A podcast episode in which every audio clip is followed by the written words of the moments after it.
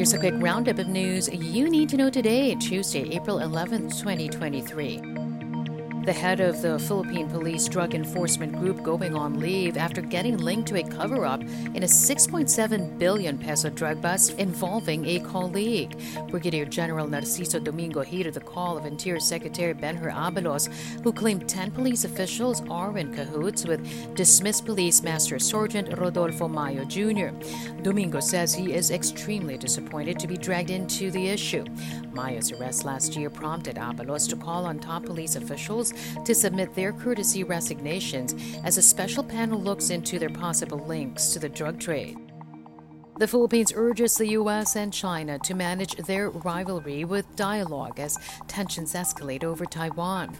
Manila's top diplomat Enrique Manalo said the relationship between the U.S. and China is a defining feature of the ecosystem in the region. He added any kind of military conflict between the two superpowers will have adverse repercussions in the Indo Pacific region.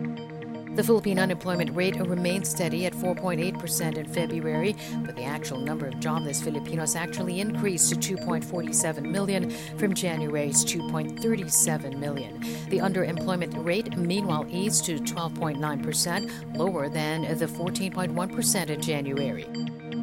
And the Philippines' trade deficit narrows in February. It declined by 2.7% to $3.88 billion year on year. That's an improvement from January's shortfall of $5.74 billion. A 12.1% decrease in imports contributed to the decline in the trade deficit. And that's your latest news alert. For more stories, go to news.abs-cbn.com and I want TFC.tv.